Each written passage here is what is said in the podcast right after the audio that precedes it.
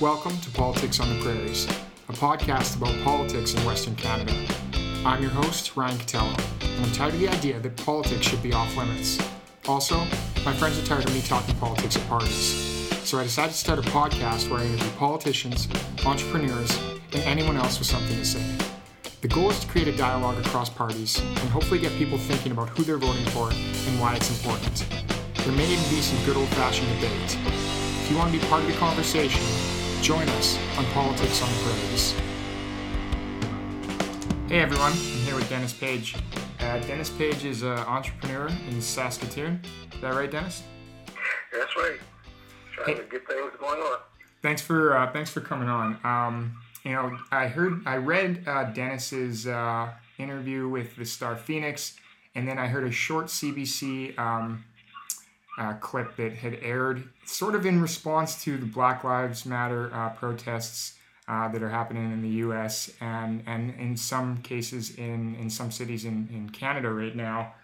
Um, the reason I, I wanted to get your your take on things is 'cause it seemed like you had something to say. You were willing to talk, and it seemed like your other segments were just really short. yeah, well, they were.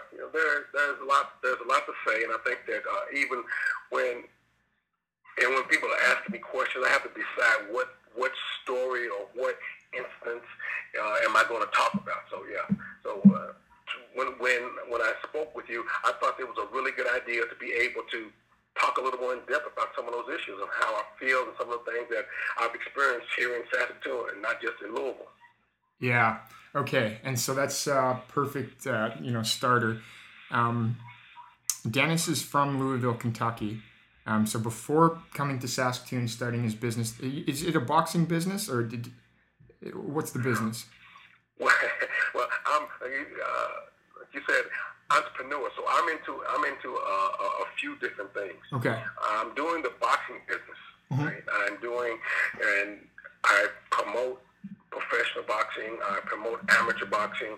I train and uh, train and promote amateur and professional boxers. I see. I'm also uh, I'm also uh, a mental health therapist in um, in Saskatoon, and I also um, and right now I'm in the process of of starting a uh, a canine a, a canine business with my kids. Right, uh, I was in the military, and so uh, my children, my kids have asked me to uh, start a they want to start a, a, a, a business where we train we train uh, dogs for protection, we train security dogs for compound lots, you know that type of thing. I see. So yeah, so a little bit of this, a little bit of that, you know, the, the things that I've uh, the, the things that I spent money to learn how to do. I want to start taking advantage of some of those things. I see. And uh, so, like most entrepreneurs, you're you're you're doing a few different things. You have multiple s- sources of income. Right. Okay. And so, in case uh, anyone listening hasn't guessed already, um, Dennis Page is a black entrepreneur. Right. And um, so, you know, uh, before being in Saskatoon, before starting um, these businesses and doing these things here, you you you uh, were born and raised in Louisville, Kentucky. Is that right? Right. Yeah. Born and raised in Louisville. Um, I spent some time in West Virginia with my grandparents, but born, and, but I was born and raised in Louisville. Okay. Um, and you had said kind of before we were talking, before we started recording, uh, that Louisville, the city, is a really democratic city, but the state itself is very Republican. Is that right? Oh yeah, uh, really big time. You know, it's when doing each one of the presidential elections. As a matter of fact, you know, they don't even uh, have really big um, big conferences in Louisville because it, uh, the Democrats because it's such a Republican-oriented state. But Louisville, you know, Louisville itself is a very democratic place. Okay. And did you live? So you lived right in the city Louisville? Right, I live right in uh, right at the city. We were raised right in the projects. Uh, the projects where uh, where we were raised called Beecher Terrace, and they say it's uh, they being the, the the news media and all that say that it's supposed to be the worst the worst housing project uh, in in Louisville. I don't know. You know, when you're raised when you're raised in that environment, you don't think that you're uh, you don't think that you're, you're poor. You don't think any of those things. You just think that you know this is where I live. Right. You know, um, what what's that place? What's that that project's called? You said Beecher Terrace. Beecher Terrace. Yeah, and the the, the really uh, crazy thing about the projects that we lived, where we lived, yeah. it was maybe what uh, eight or nine blocks from the main police station, eight or nine blocks from downtown, uh, four or five blocks from the Greyhound bus station. Projects where we grew up was close to everything else uh, that was going on, but it was still its own world, right? It was just sort of ignored, overlooked, or, or cornered, right?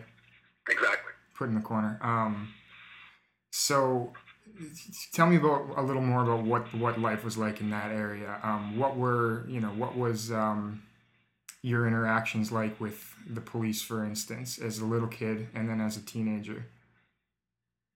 Well, like I said earlier, when when you're growing up in that environment, you don't know that you don't know that you are you're you're poor. You know because everyone has what you have. Mm-hmm. Right? Um, we we lived in the projects, and so there were no.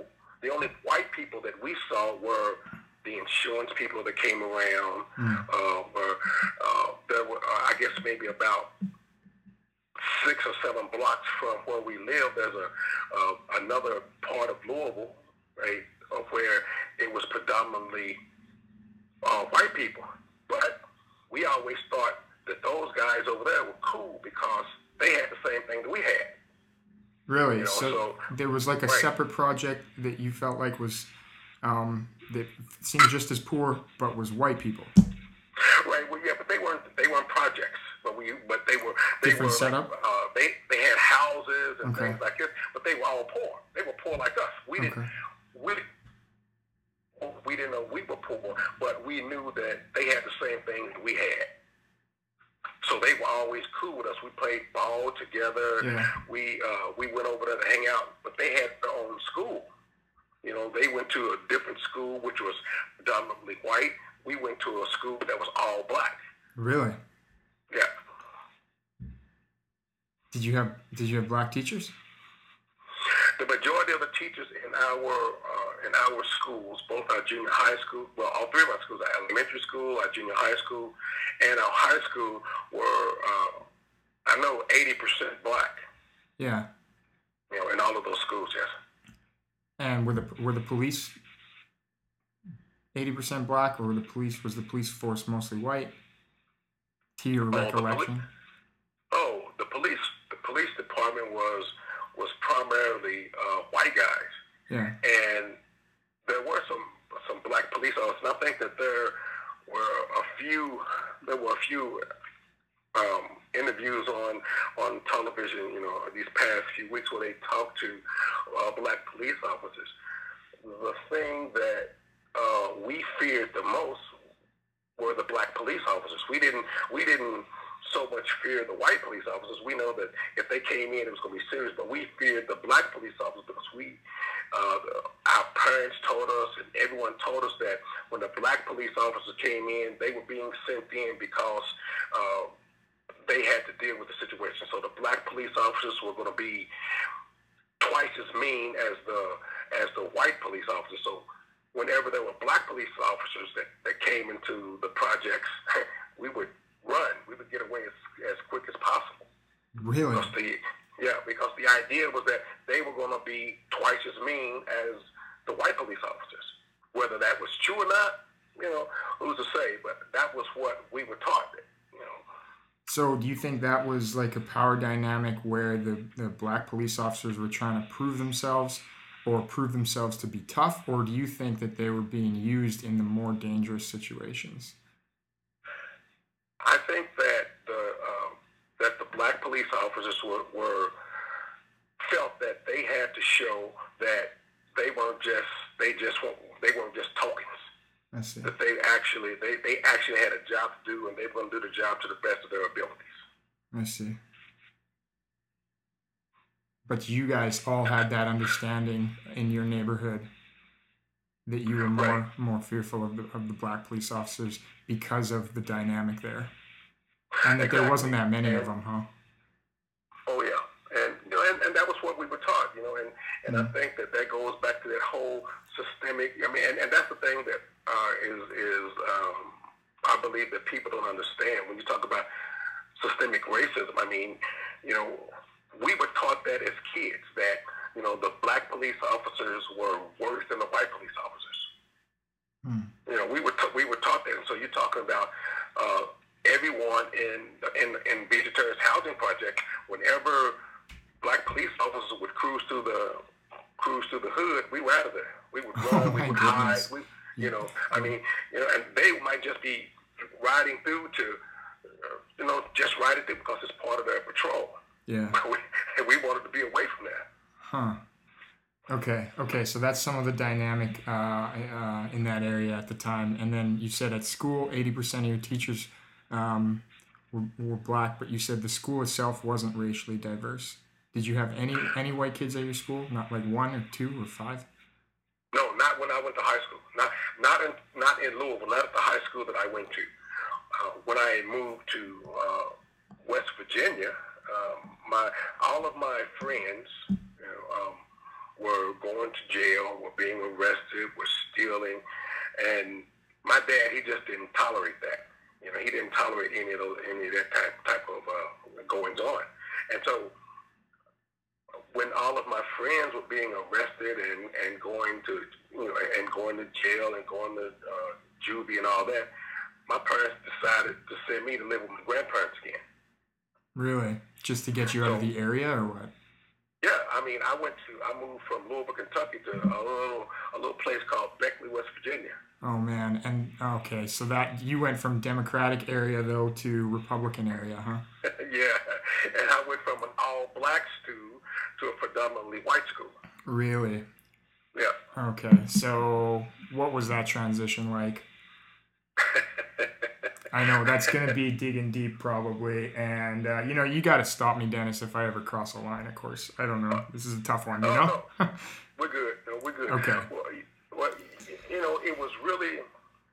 I think the the thing that was more challenging than anything else was the school curriculum, right? As far as getting uh, along with the with with, uh, with the folks, right? that wasn't any big deal because we were always, you know, my my brothers you know, we were we were athletes, so we okay. interacted. We, we interacted with, with with white guys all the time, you know, as athletes, right? Uh, and like I said, there was that area, you know, uh, with across Market Street, right? That whole area, it was called Portland, and so that the, the whole Portland area, that area was predominantly white guys. And so those guys, we interacted, we played ball with those guys, we boxed with those guys. So dealing with, uh, you know, hanging out with white guys when I went to a predominantly white school wasn't any real big deal. Right. You know, I didn't go through any culture shock because I was used to interacting with white people. Right. Right. What? What? How many brothers and what sports, and how many sisters, or if any? Well, uh, my brother was heavyweight champion of the world. He was heavyweight. Right. Excuse me. I said my brother was heavyweight champion of the world. Really? At and, that time, right. or after? Pardon me? At that time or after? After. Okay. After, after. And so we were always boxing. You know, we were, you know, we were part of a, a boxing. We were part of a boxing program, and we had white guys that were in our boxing club you know, that we were really close to. We had, and so we would travel together. We would, uh, some of the guys that were the assistant coaches in the gym, they were white guys. Our primary coach was, a, uh, he was a, he was a brother. He was an old, he was an old black guy from back in the day. Okay. So, so the things that we were used to were the things that were things that other people were not used to that grew up with us. Right. Right, I see. So so the transition wasn't as hard as it could have been because you you guys played sports, um, and you you had you basically interacted with white people a lot before that, huh? Right, right. Oh. We interacted with white people on the on the daily. Uh, with whether we were at the gym training, or if it was a, a time when we were uh, going over in Portland and playing basketball with the guys over there. We were at the uh, it was a place called uh, uh, Market Street Neighborhood House. Okay. Right, and, and it was right there in Portland, in the area where the uh, that was a predominantly white area. But those guys, they looked like us. You know, mm-hmm. they wore the same clothes as us, and they had holes in their shoes like us, and mm-hmm. you know, they took bag lunches to school like us. So, you know, uh, even though they right, went right. to one school, we went to another school. We could all we had those shared. You know, we had those things in common. Yeah, it kind of like breaks down a barrier at first, huh? Yeah, yeah. Yeah. Huh. Okay, so go ahead. No, it was really bizarre because uh, we would go places and we would be hanging out with white guys if we went to a boxing tournament. Yeah. Right. You know, we would, it might be uh, eight eight black guys and three white guys. And so when we would go to these tournaments, we would all be hanging together. And so we would go on the tournaments. Like uh, we went to uh, a couple of tournaments that I fought in in uh, in, in Atlanta, and we tournaments that we fought in in Ohio, and we would go there with our uh, white gym partners. Mm-hmm. And people would be it would be really strange because people weren't used to seeing that. You know, they would see they would be all all black boxing clubs, all white boxing clubs, but not ours. You know, even even in even in Louisville, right? Our club was uh, our club was so diverse, I mean, that was what was crazy. You know, there were clubs that we boxed against where all of the people were either all white or all black. We were the we were the, basically the only club in the city that was a mixed boxing club. Wow. Wow. So was the dynamic of the general population much different when you went to the smaller town as compared to being in Louisville? well, we didn't we didn't go out. Uh, our our boxing coach didn't allow us because of that. Our coach didn't allow us in the towns. Really? We would go to we would go to the venue.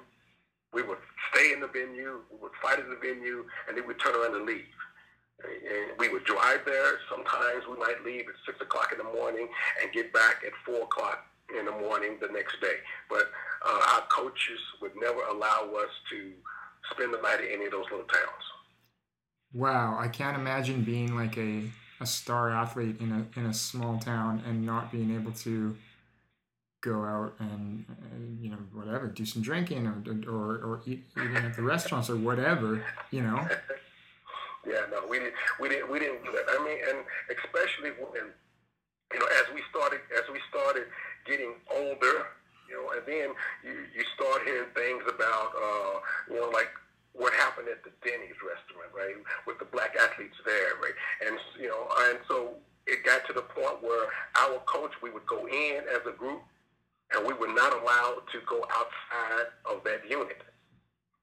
Mm. Because he, you know, and, and he would always say to us, he had to, you know, he, we were his responsibility, and he had to make sure that we left and came back the same way. Right, right. So that was like, um, it wasn't like a rule, but it was like a policy, and you just knew you had to follow it, or you'd be what kicked off the team theoretically, or or they would come down on you in some way, I guess. Yeah, well, our coach he was he was the quietest guy, you know, uh, that you ever want to meet. Mm-hmm. And if he raised his voice at us, you knew that you had really crossed the line. Right. Right. And so before we would go any place, he would set us all down on the ring apron and he would say, you know, we're going here, we're going to do this, and then we're coming back. And that was the goal that we followed. You know, we didn't we didn't feel that there was anything other than what he had said.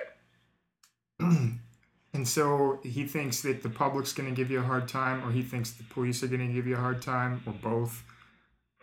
Well, I think that it was it was a little bit of both. You know, yeah. uh, and you know, and uh, when when I when you sit back and he would he would uh, as we got older, he would tell us stories of things that had happened to him in little towns, or okay. or my dad would tell us. My dad was born in Georgia, and he would tell us the things that happened to him in Georgia.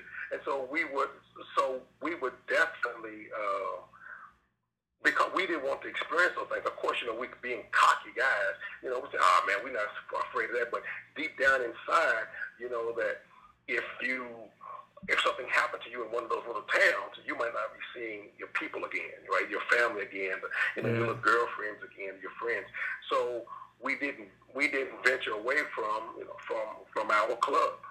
Geez, so you just wrote it yeah, off as being not worth it. Uh, yeah. so, so it wasn't really enticing in a sense once you. Well, yeah, I mean, yeah, we yeah. felt that he, you know, and it's, it's so crazy how things like that. He made us, our coach made us feel like we were the best and we were this and we were great and we were this, and so he made it he made us feel like if we went to these other places and we started venturing into those little towns and we started doing all of those things, that the people would get PO'd with us because we were the best club and we were coming oh, in town. Yeah. And, and, and, so that's how he brought it to us. That's how he sold you on it. What right. A, what a hell of a coach that guy is.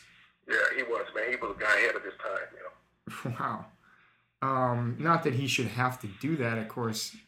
We obviously, but like to, to, to, to, to make it to spin it that way and to make you guys i mean eh, to present it in an educational way using his own life stories man what a powerful yeah. tool. It, it, it really was. And you know right now in my own boxing club yeah.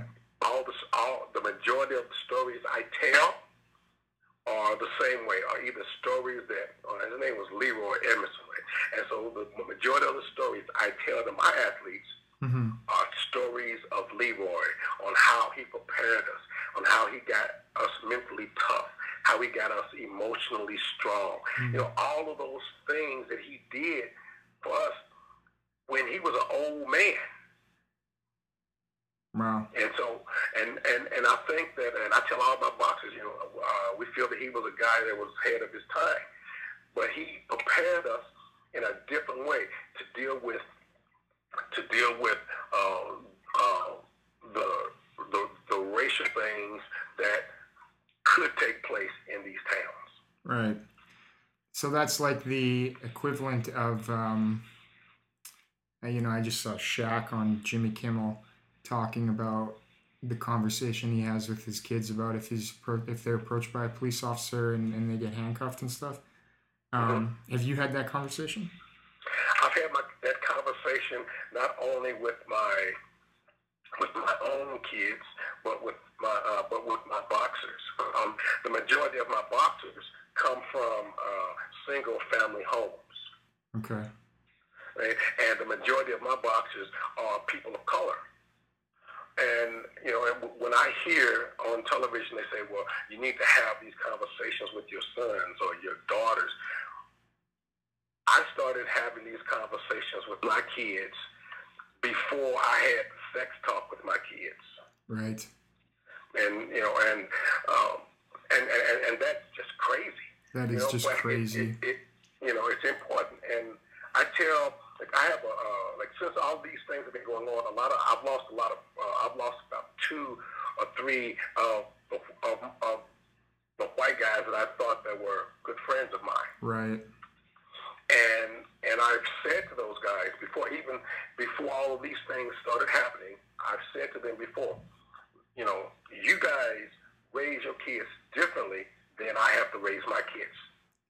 You you've had that conversation like years ago, you mean? Yes. And, and I had to, okay, how did they respond at the time? And they and, and they he didn't he didn't get it. This one yeah. guy he didn't get it.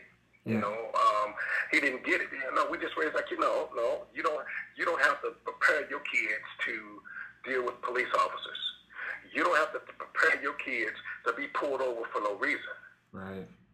Right. And and my son and my daughter, my sons and my daughter, I've taught them a long time ago. Listen, before people started, uh, it was before people being shot. Uh, pulled out of cars started being placed on television. Right. I started telling my kids this because it was important. You know, and I think there was someone that was on television, uh, someone that was being interviewed, and they were saying, "Well, black people and people of color have been being strangled. They've been being shot. They've been being beaten to death all these years. Right. And it's just good now that it's being, you know, that it's on television, you know, because of the the, the invention of the phone, the, the cell phones, and all that. But we have been uh, going through these things for years. This has been happening you know? for so long that you've just completely um, sidestepped the bureaucracy and you've went right into your own family values and family teachings and, and, and you've adapted in that way because you're just not getting a response from the institutions. Well, you know, be, even, you know, uh, Ryan, before you can even deal with the institutions, you have to prepare yourself. You have to prepare your family because if you, yeah. if something happens to one of your children, the first thing that every parent says is, "Why didn't I? Why didn't I? Right. Didn't I?" And so, you know, before they go to school, you know, um, you have. We I've taught my son way back in the day. This is how you have to. If you mm-hmm. get pulled over by the police, I mean, my son now is a police officer in Philadelphia. Okay. Okay. Wow, my what a crazy son, time for that. Yeah, he's a, my oldest son is a police back. officer yeah. in Philadelphia. Yeah. And I taught him way stuff happened. Oh, just a sec, Thank Dennis. You, we lost you. Can you repeat that? You taught him what? I taught him uh, whenever he's pulling over by yeah. the first things that you do are put your hands on the steering wheel so that they can't say that you're reaching there and you're doing this, you're doing that when they tell you to uh, to they want to see your your registration or your driver's license, you ask them, hey man, listen, uh, my my uh, my registration is in the glove compartment. Is it all right if I look in there? Right. My wallet is in my pocket. Is it all right if I if I put my hand in my back pocket and get my wallet? I said because we don't want any accidents, dude. Right. You know, we don't want them to perceive all of these things. And now that he's a police officer, when he when he you know uh, he was in the he was in the military, and mm-hmm. one of the first things he told me was, "Dad, you know, it's just so crazy how all of that stuff that you taught me, you know, all the things that I've got to talk to other people about. I've got, if I have a son, I've got to talk to him about that. And as an officer, you know, they talk about, well, if you, if this guy does this, then you need to be alert on that. He says all of those things that you used to taught, that you taught me, you know, for, as a kid, are different now when you are an officer. Right. You know, you know, and so it, it, it's just it's. Uh, but I believe that we need to start doing that uh, with with with uh, kids when they're knee high to grasshoppers. Yeah, and that's your point where you said, you know, if something happens to your kid, the parents immediately say, um, "What could I have done?" Um, so you're just you're getting ahead of it and taking responsibility out the gate, and and saying this is how you respond, and that becomes, I don't know what do you call that cultural, like transmission. It gets passed on um, and and and like you partly learned some of that from Leroy. Your son's now learned it from you, and it's some things that like other families have never even heard of. You know, you know. Yeah, exactly, and that's what I was trying to explain to this guy that used to be my, you know, my friend. As you know, he was close enough to me that he was uh, uh, my son, my oldest son. I'm just talking that I was saying is the police officer now in Philadelphia. He uh, is his godfather. Oh wow! Oh, and wow. so, and I used to say to them all the time, you know, when you're raising your, your you're raising your son to view the world differently, then I have to raise my son. Right. And what I'm saying is that if you understand that, then you understand the dynamics what brothers go through. Mm-hmm.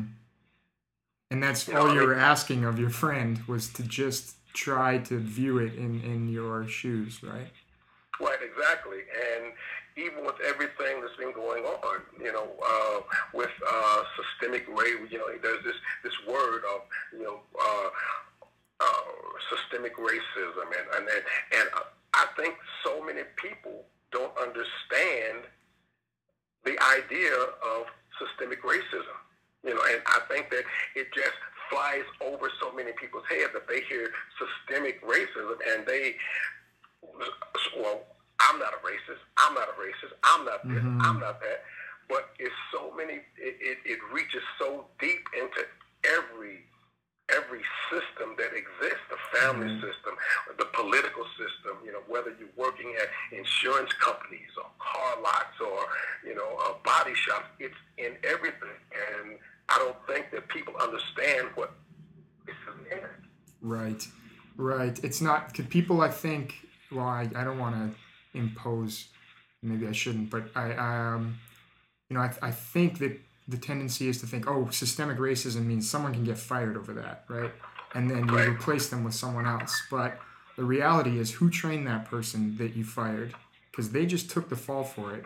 it. The training happened within the company, and somebody trained that person, you know, and that's where it becomes. It's part of the system. You can't just fire someone, and then it's and it's not just one company. It's in that company and that institution and that public service, and you you you span it over you know eight different um, resources and then it's very much systematic. Exactly. And that's what people don't understand. And you know even with like the guys i said that you know we are no longer friends you know uh, they have a problem understanding that a family you know whether whether or not we want to get uh, articulate with it or not a family is a system right? A family is a system. And in a family, we teach things that we were taught. You know, we don't come out of the womb being racist. Yeah. We don't come out of the womb saying racist things. You know, those things are systematically taught to us. If we're sitting there and someone sees, uh, uh, and the kids are sitting around watching television, and they see uh, something, and, and they are, and they see something happen with uh, with people of color on on television, and one of their parents makes a racist remark. Oh, that's going to go into their long term memory. So when something like that resembles what they see, oh, bang, that's going to come out. And and I think that it's important that we understand that and we address that. You know, um, I mean, there are so many stories. I think that every person of color Ryan has a story. I mean, I've got I've got drawers full of them. You know, whether I mean, I was shooting pool once, mm-hmm. and um, shooting pool now, shooting pool with guys that I thought they were they were my friends.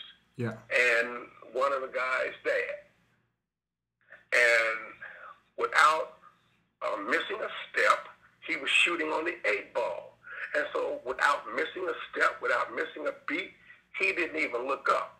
And he says, blank ball in the corner pocket. And of course, everyone got quiet and started looking at me. And his response was, uh, you know, uh, uh, sorry, you know, that's what we've always called it. Did you say blank you know? ball? Well, he called it the N word. Gotcha, gotcha. I thought you at first said black ball, and I was no, thinking I said, the eight ball is black. Gotcha. You no, I said blank. I said blank. Yeah, I, I know what you mean now. Okay. Right, and and yeah, that's what and wow. that's what we've always called it. We've always called it that. And I said, well, see, that makes no sense to me. Right. And I got a, and I got PO right because I said that makes no sense to me. I said, you know, you are a person of color right? I said, and you feel that it's okay to be derogatory to other people of color. Mm-hmm. Well, I never really thought about it. I said, you know, I said, that makes it even worse. Yeah, because you're saying that maybe somebody had called it that originally and maybe his first or second time playing pool, but he had the opportunity since then to not call it that anymore. Exactly. And and this was guy who I considered my friend's dad. right? So, so yeah. It just happened. Something that he's been saying for quite a while. Right. And so that's the thing I'm saying, you know, people don't understand. These things that we teach our kids these things, and that and that because the family is a system, we have to start uh, we have to start educating our kids then. You know, right. The police department, the insurance companies, you know, the, uh, the GM, all those places, they're the only places that have systemic racism. Right. Right. You know, um, and the example that I gave with the guy shooting pool. Yeah. He was he was an old dude. Right. And had I mean, he talk- yeah. Had he thought about it, he probably wouldn't have said that.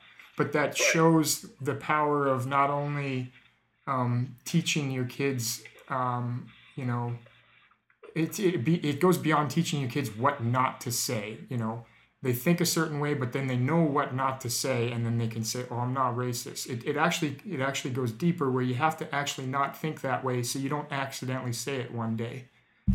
exactly. You know. And and you know, Ryan, that is what is so that is what is so crazy because as black people, we teach our kids there's certain things that you don't say. You don't you don't there's certain ways that you don't act. There's certain ways that you don't treat people. You know, you don't say uh, racial this or you don't say this such and such that. You know, if a person is a butthole, then you call them a butthole because they're a butthole, not because they are this complexion or that complexion. We as black people raise our kids like that. That is what is so bizarre. And that's what I was trying to explain to, to this guy that used to be my friend. I was trying to explain to him that, okay, you raised your, you know, you raised your son to go out and to do this and this and this. And if he stopped by the, what have you ever told your son when he, when, if he's pulled over by the police? He Yeah. says, well, you know, I've never had that conversation with him. I said, I did. Right. I had the conversation with my sons, with my daughter. I said, I did. and and not as um you know not as a like laissez-faire thing but as like a matter of survival right Exactly, as a matter of survival, you know. Um, and I don't, I didn't have it just once. yeah You know, I had it over and over.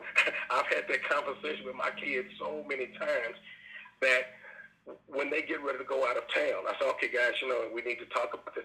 Oh, God, Dad, you've been telling us this Yeah. since we were six years old. right okay so speaking of being pulled over um, by the police you had uh, kind of briefly touched on in, in the uh, StarPhoenix article a time when your brother was in town uh, in saskatoon here and you guys were cruising down around circle drive for people listening that's just the perimeter of saskatoon essentially and it was 6 a.m. and you passed a police officer and you looked at your brother and said something to the effect of, I'll bet you 20 bucks that guy pulls us over. And it happened. Yeah yeah, and it, it happened. He he uh, he whipped around. Um, Yep. You get pulled over, and then what did the cop say it was for?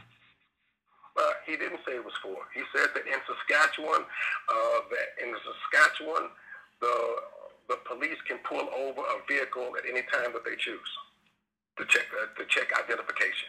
And rather than rather than fight with on, him on that, it kind of sounds like bullshit. You just said, okay, um, and and uh, here's my ID, sort of thing. Right, and remember, remember, uh, I'm from I'm from Kentucky, and we used to, and so Yeah, when, yeah. when he came to the, so when he walked up to the vehicle, I had my hands on the steering wheel, and my brother had his hands up on the dash. Yeah, right. right? So you know, Yeah. so we we're from the place where you know uh, you might you might verbalize some things, but you don't you don't get into a whole lot of uh, verbal conversation because they are the ones with the pistols. Yeah. Yeah, and I don't know. I shouldn't. I'm ignorant of that law if it exists in Saskatchewan. I've never been pulled over for it just to be checked for no reason. I usually had something, you know, I signal or something out or whatever. There's always been a reason speeding Right, that I've been. exactly. Yeah, there's always. Exactly. Um. Okay, and then you said you were saying you had a similar experience at the YMCA. Were they like close together in time?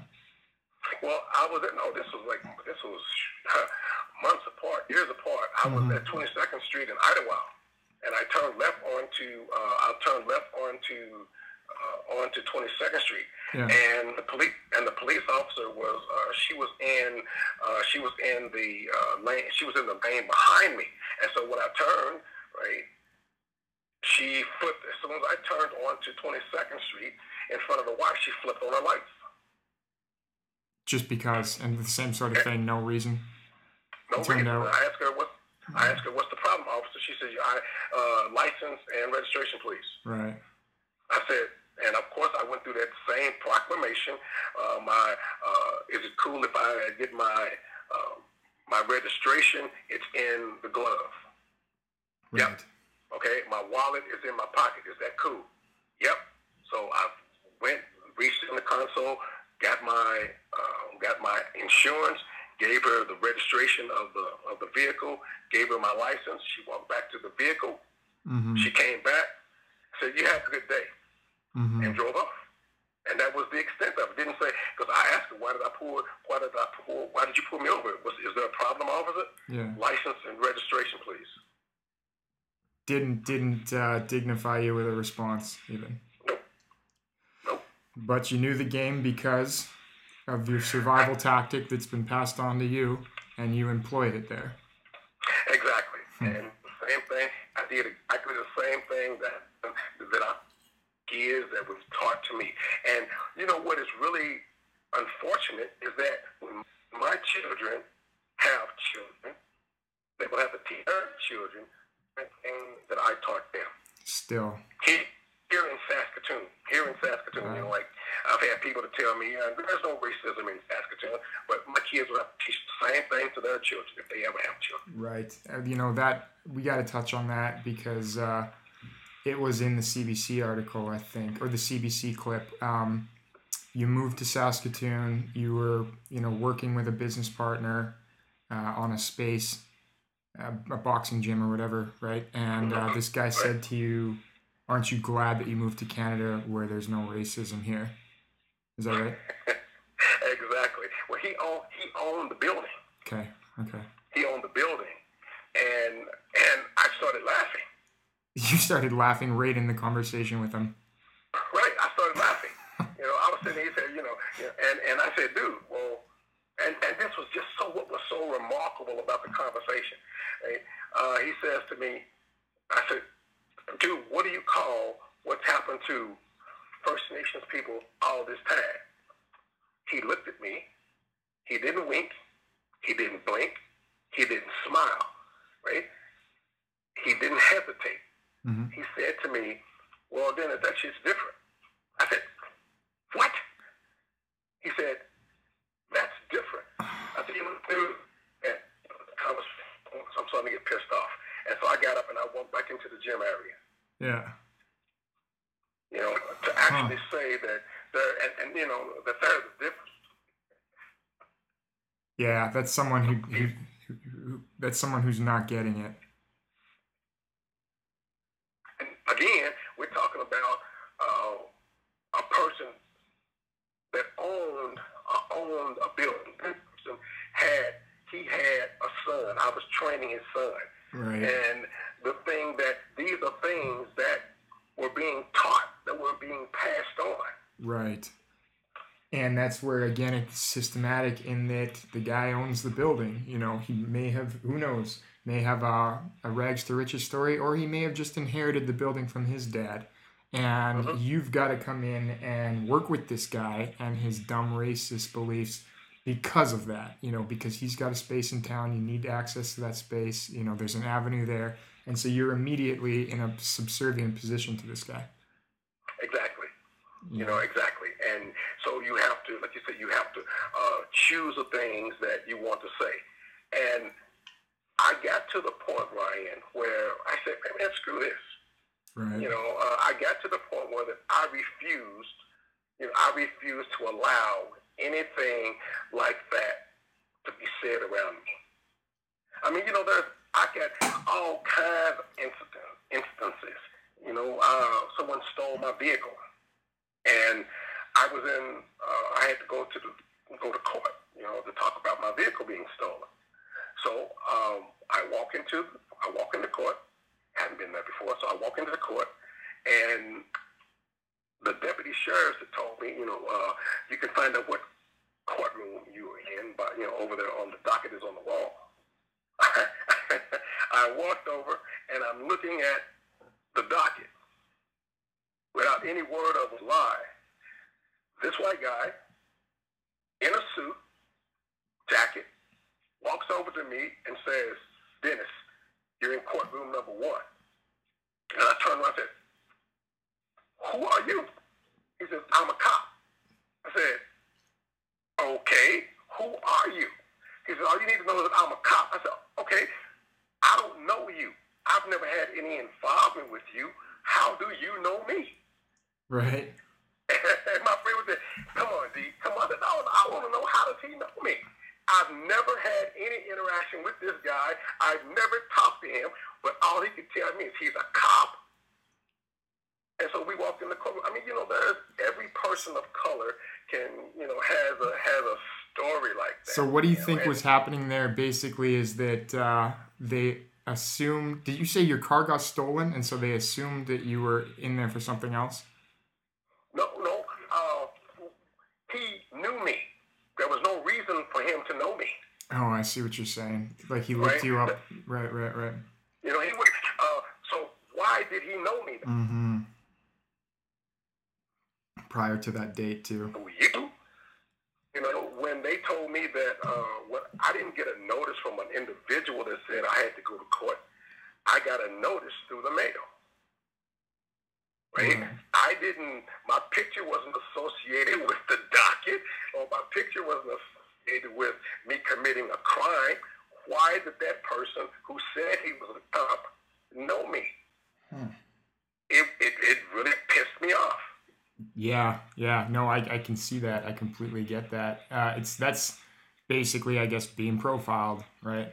Exactly. Yeah, Exactly. yeah. And and when I tried, when I explained that to to my friend, like my the friend that the guy that who we were really friends, who was my son's uh, godfather, we were, uh, you know, he used to be in that system. Okay, okay. Right. I Right. see. How that could be so- problematic, especially in a relationship. Right.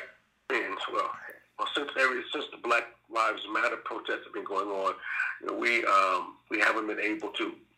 Our friendship has really been strained. Okay. And one of the things that's been going on, and one of the things that him and I had talked about before, uh, was he had a problem with women doing certain jobs, and he felt that there wasn't. He felt that there wasn't. There was no racism in the organization he worked in. There was just a problem with some of the guys.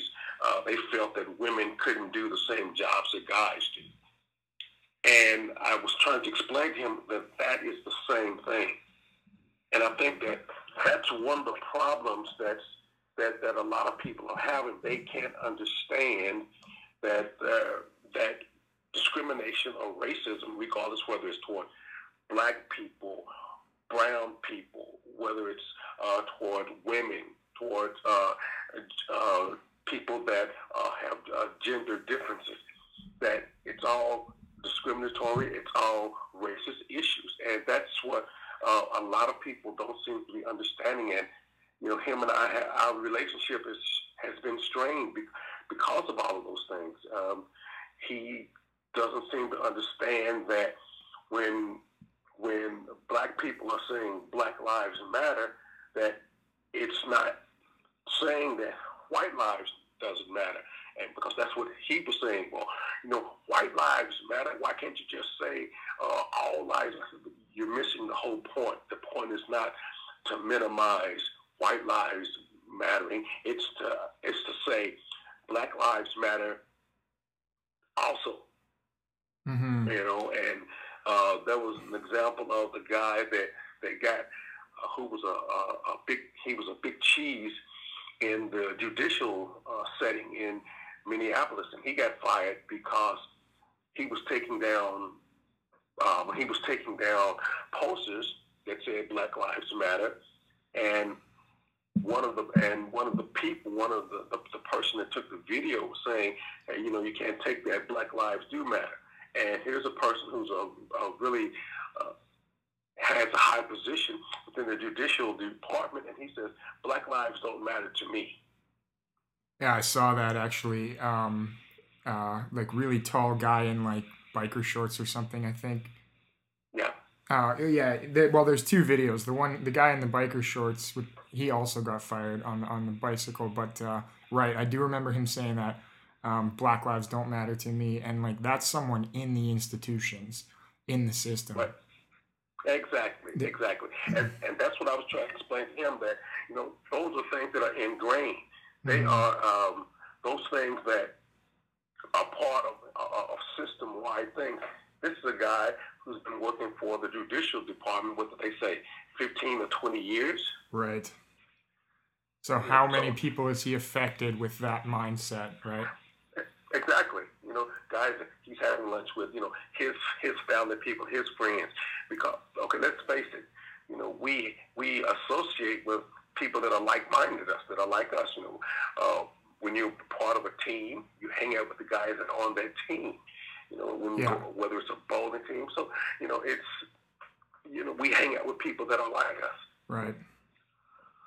I think that uh, the best counter I've heard to uh, the this all lives matter is just a very simple. Um, you know, all lives don't matter technically until you prove to us that Black lives matter, right? Because how can all lives matter until you prove that? and I just thought that was super powerful and really uh, just simply put. I, I, can't remember where I saw it. It was on Twitter, but um, mm-hmm. yeah. Okay, so I want to move on to this uh, second last question I got for you. Uh, so, what drives racism now, for the most part? Is it systematic, like in, in, in institutions, like police departments, or is it uh, more corporate and it runs down? Um, is it just ignorance on the part of the general public, or do you find that the general public is pretty good and and it's the institutions that are worse? Um, is it both? Is it something else altogether? I think it has a little of all of those elements in it, and I think that every when we're talking about um, when we when we start talking about racism and discrimination, all of those things, I think that, uh, like I said earlier, it all goes back to what's going on in the families. You know, uh, I've got a, a really good friend of mine. You know, and uh, she married um, she married a brother. You know, she married she married this one of the guys I know who's from the U.S. And mm.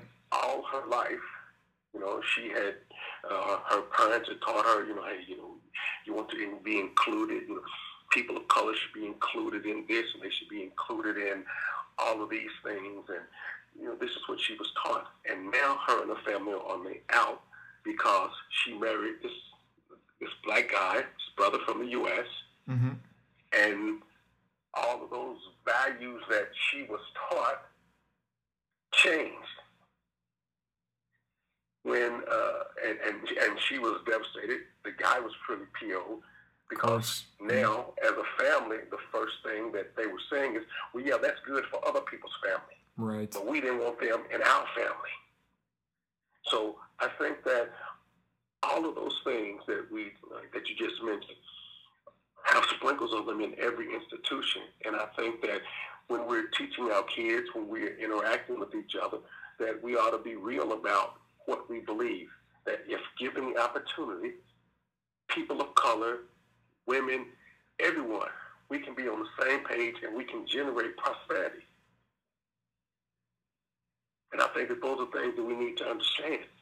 Uh, I believe with every ounce of my being, because I've been in so many different systems, that we have to start at, at home and let that breed out. Mm-hmm. Mm-hmm.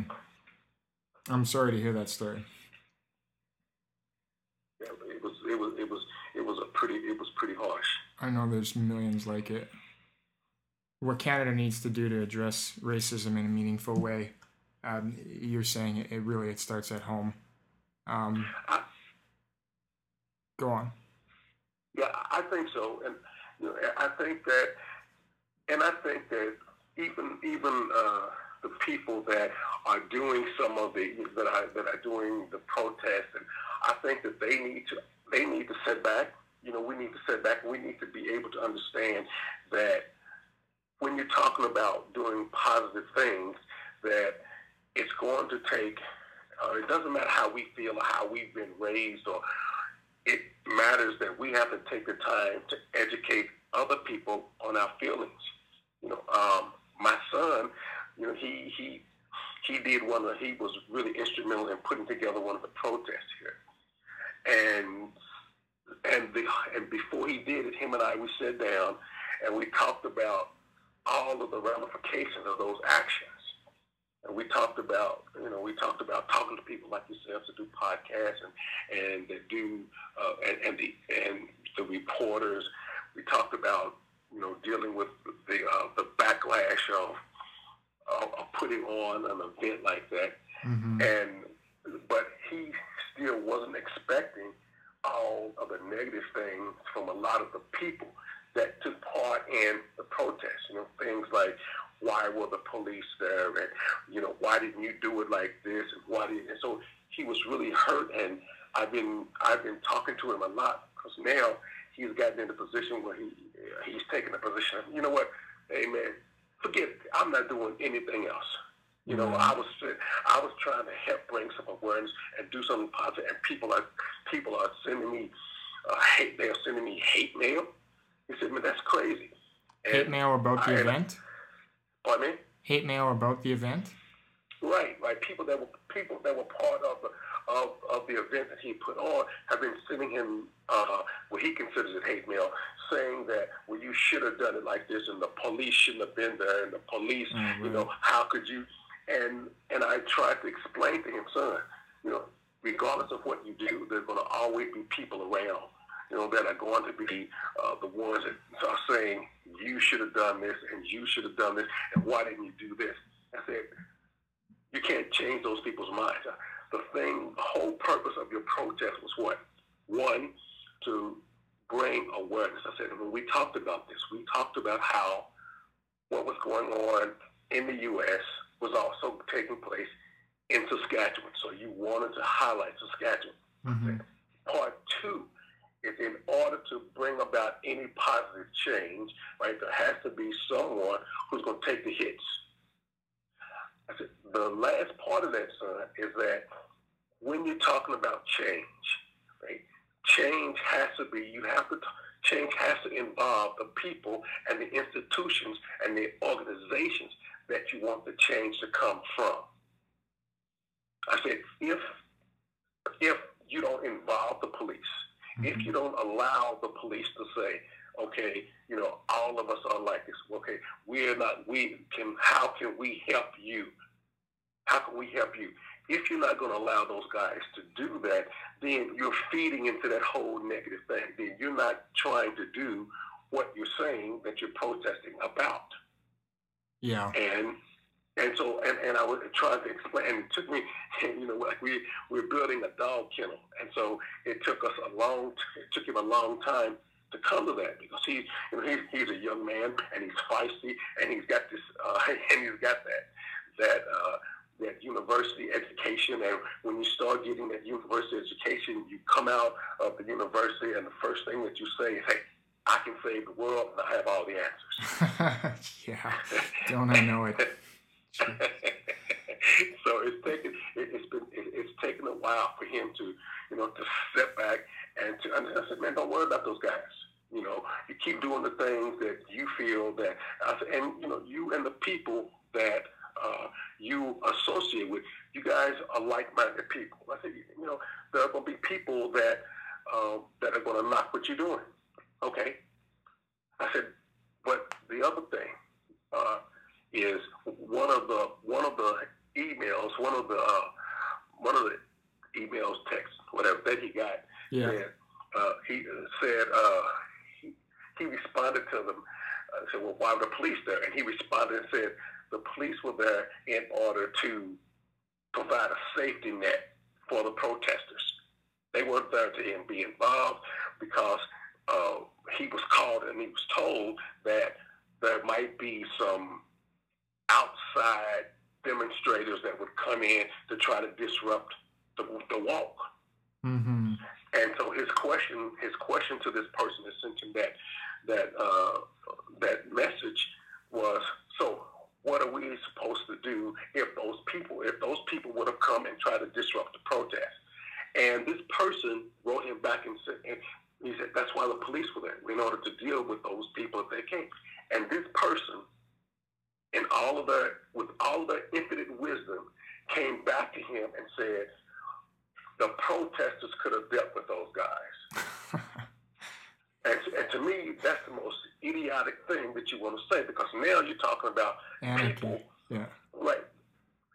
That's exactly where it's at. And and I told son, you cannot fight those type of things. Don't even comment on that. Yeah. You know, uh, I've had I've had three or four different uh, people to call me, and and since that article came out, and they call me from block numbers. So I told him the same thing that that, that I do. I don't answer uh, unknown name, unknown numbers. Uh, Mhm. what I did a few weeks ago, when the article first came out, I'm uh, I'm getting phone calls, people telling me that you don't know all of the story, and if you go to and if you go to YouTube, you'll actually see what happened, and the and the media is just blowing this out of proportion. And I said, listen, Mm. first of all, you're calling me from an unknown name, unknown number. Yeah. So they don't want any accountability to you. Exactly. I said so. If you don't have enough gumption in order to leave your name and your phone number on the phone, don't call me again. Totally. You know, we have no, and so those things happen whenever you take the position of of, of, of, of speaking what a lot of people feel, but are kind of uh, sort of nervous to say. Those Mhm. are things, you know, you're going to receive that, and that's what I try to explain to him. Hopefully, hopefully, you know, he's uh, he's going to keep on with you know doing those things, but we'll see how it goes. No, I think you're right. I think, um, and I hope. I mean, your advice is right. I know your advice is right. You're right to tell him keep going, and you're right to tell him like, I think, in my opinion, personally, I think you're right to tell him that, you know, real change will involve the institutions and and stuff like that. And since he's already, you know, got connections in them, he's that much further along, and um, in in, in being able to to kind of implement that change. And you know, the the most negative people on emails and on Twitter and stuff, they really they rarely do anything. You know, you don't get a lot of negativity from like movers and shakers and people who are putting things together. If anything, they'll reach out sometimes. I've found, and they'll say, you know, how can I help? This is a tough thing to do. Like, can I can I work on it with you? And and the people that you you I don't want to say that you need to ignore them because feedback is important for growth and stuff, but you know, it's the people that hit you two days after the event, three days after the event. They were never going to contribute anything positive, anyways. You know, police there, police not there. yeah, that's what I've been trying to explain to him. Yeah.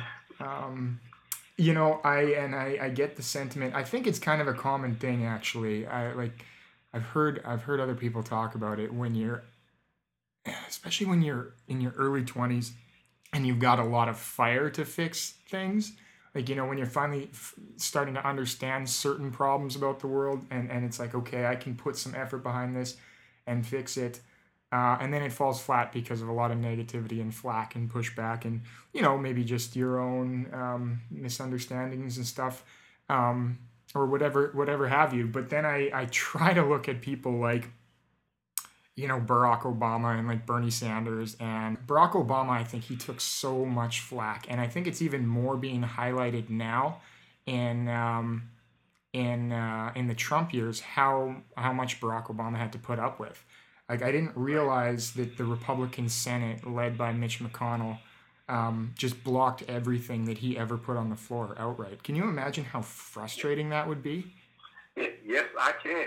I, I do that. You know, I've experienced that same thing since I've been here in, in Saskatchewan.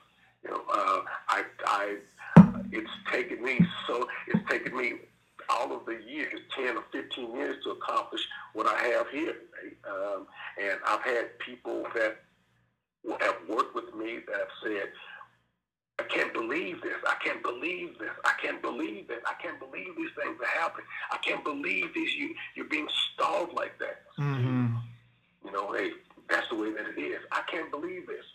You know, and it's in every system. You know, I mean, uh, it's in every system that that that is um, that's available, regardless of where it is. It's out there.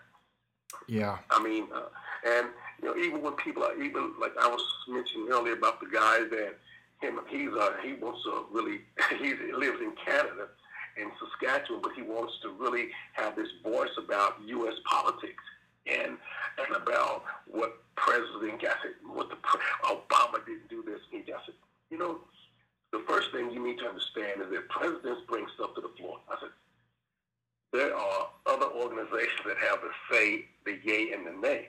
I mm-hmm. said, if you want to start spewing out what uh, the president didn't do, what Obama didn't do, then what you need to do is first look at what was going on with the Senate. Those are the guys that have a lot of say. Those are the guys that either say, yeah, we want this, or they can do anything they can to put a halt to it. Mm-hmm. And they did. You know, they did. Yeah, they did. They did. They stopped an awful lot of things that they wanted to do. And and I think that a lot of the people, you know, they don't understand. They don't understand. They don't understand how much the top of the top levels of systems filter down and affect the daily lives until it affects them individually. Totally. Or till they see it happening to a friend of theirs like yourself who is getting stalled on, you know, um, a, a, piece of commercial zoning or something for whatever right. reason. And it's like, wow, why is that happening to you? When I did this, it was real quick, right?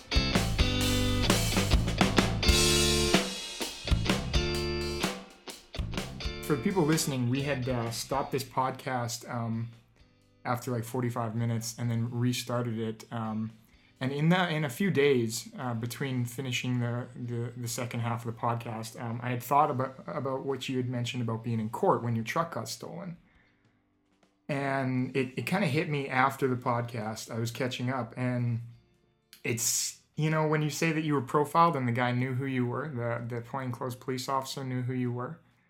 Um, I realize it's probably because, and, and I may be going too far again. I'm going to get serious flack on this, but uh, probably because they, you know they might have profiled you thinking like, uh, did this guy's truck really get stolen? Did he? Uh, is this like insurance fraud? You know, is, is something like that perhaps? Because how else would he have known who you were? Right? Why would he have looked into it? Exactly. It was. Exactly. It's, it's really weird. Yeah. It's it was weirder after a few days got by. But then I could see like how it's like an invasion of privacy. It's kind of like someone being in your house or something. It's just like you know something about me when you don't need to. Like exactly. You know, I've got a, a good friend of mine that, uh, and you know, I haven't uh, seen her in, in, in a lot of years, and so we were sitting there talking.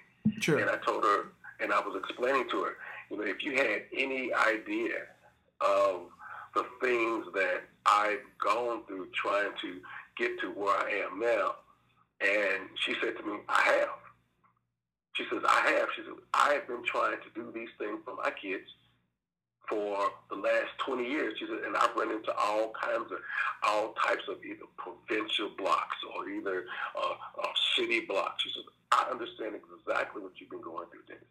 You've been going through this for 15 or 20 years, and so have I to try to do something for women mm-hmm. and my and my kids, and you've been trying to do it for um, for the for whatever it is that you're doing. She said, I understand it, whether you've been trying to do it for the programs that you've been trying to open and you've been roadblocks. She said, I I understand. I've run through that for the last 20 years. Mm. And it's just unfortunate that, you know, we have to, you know, go on uh, go on the podcast and do, interviews and all of those things in order to try to bring some awareness to people that these things actually happen. It doesn't. It's not just on television. It's not just in the U.S. It's right here in Saskatoon. Mm-hmm. Mm-hmm. And we don't we don't think about it, and we don't talk about it, and we are not actively doing anything to change these institutions up until maybe a few months ago. It feels like, huh? Yeah, exactly, exactly. And I've got, say, you know, I've lost, I've lost some friends over this, and and one of the guys before I walked away from him, and I told him, I said, okay, well, he said, well, you know, it's the end of our friendship. I said, well, if you actually look at it, we won't. It, it, these these are your feelings, you know, and we've been talking about these for you know for these past few years. Uh, maybe we really weren't that. We really they weren't friends. We were just you know some associates. We were just some people that had uh, some some things in common with each other. Mm-hmm. Because when because friends are people that are of like minds. So when we were talking these things, that means that you were just blowing smoke, which I'm fine with. Right? But now that we're at this point, let's not let's not all of a sudden say I didn't know that you felt like that, I didn't know. Why are you involved with that? Why am I involved with it? Because it's important to me. Mm-hmm. You know? So you know, it's unfortunate. It's unfortunate when, and it's you know, it's kind of saddening when you've gone through a, a period of life with people, with friends, with, and you find that the things that they hold dear that, that have not really been, you know, the things that you guys have in common, that they've only been saying those things just to appease the conversation or to appease the friendship. Those mm-hmm. things are very hurtful. Right. It's that thing of knowing what not to say in public yeah. and thinking something different in private and how it accidentally comes out sometimes. Yeah. Dennis, is there anything else you want to share today? No, no uh, that's that's good. We talked about we've covered a lot. We have covered a lot, and uh, it's been fascinating, and I've, I've actually learned a lot too. Um, it uh, so I really appreciate you taking time and. Um, you know, I hope this reaches, um, a, you know, I hope this reaches uh, a lot of people in in um, Western Canada by the time it's done circulating, because uh, I think there's a lot of good points here. I think it's pretty pervasive, like we've discussed, um, and it's not Canada is not exempt to this issue. And um, sorry. No, no, no. I'm sorry. No, I've just yeah, I, I feel like you're totally right. Canada is not exempt from this issue. Um, we we dress it up better, perhaps, um, but it's still there, and uh, hopefully, 2020 is the year that we can make some real progress in rooting this sort of thing out. I'm hoping, saints and toes crossed, and I think that if we have people, if we have people like yourself, Ryan, that are bringing this, you know, bringing this issue out and, and talking to people that are actually involved in what's going on. And you know, and that's the other thing I was explaining to my son that dude, it's important for people like you to get involved in this. You know, um, when getting involved because you guys are going to be the guys that are going to be the politicians and you guys are going to be uh, the heads of these organizations. Mm-hmm. So you have to start with your setting your foundation up now. Mm-hmm. You know, don't don't allow people, the same old people, to be involved in things. Right. You know, and, and that's what I've been saying to anyone that that that calls me when I've talked to any of the reporters or anything. I've said the same thing that you know uh, the problem is that uh, people that are making decisions, they're making decisions not based on actually being uh, not actually being people that have experienced any uh, any irritations with the police, any pulled being pulled over by the police. They haven't they haven't experienced what it's like to go in and to try to accomplish something and can't uh, because of uh, complexion problems. Mm. People have complexion issues. And we need to have people, not those same knuckleheads that have been in there for hundreds and hundreds of years.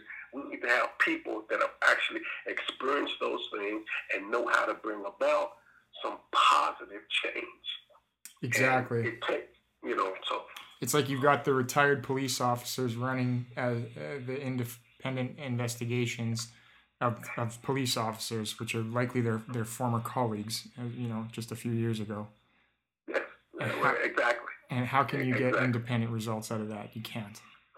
You, you can't. You can't. You know, you, you actually can't. You and you know, with you know, they have you have the mayor and you have all of these the police chief, you have all of these guys that since all this stuff has been happening, you uh, they want to, of course, they want to uh, see what can we do in order to uh, bring about, you know, bring about some change. What can we do? Well, first thing to do is get rid of some of them old fogies that you've got around you, and bring in some people that uh, that have some fresh ideas. And let's look at implementing some of those fresh ideas. Notice the word implement, not just sit there and do a whole lot of talking. Mm-hmm. You know, mm-hmm. let's kill the rhetoric. You know, we've heard we've heard conversation after conversation after conversation, and what has taken place? You know, uh, nothing. Very so little. let's get yeah. you know so let's get some people in there that have let's put some people in there that actually and give them some bite. The tools, you know? the tools, and the backing from the administration to. Yeah to go after an officer that is is breaking the law and and not doing his duty to the citizens that he's supposed to protect or she. Yeah, I agree because we don't have you know there are ways that changes can be made. You know, um, you know the changes that they have to be made, and we need people. We need new blood injected into these systems in order to bring about that change. Let's move the focus over. Totally. It's just like what I used to say with music, Dennis, is like get these get Motley Crue off the stage already. Anyways, um, you know what, Dennis? It's been a pleasure talking to you. Uh, I hope to talk to you again in the future. Um, maybe we should get your son on before he does his next event if he's if he's willing. What's his name? Braden. Braden, cool. Um, yeah, did you did you want to shout out your uh, your business or, or not not on the podcast? No, I'm good, man. Every, everyone they, they know who I am, they know what I'm doing. okay, you got it. You got it. All right. Well, hey, thanks again, man. I appreciate it, and you have a good uh, Sunday and happy Father's Day. Okay, thank you, Ryan.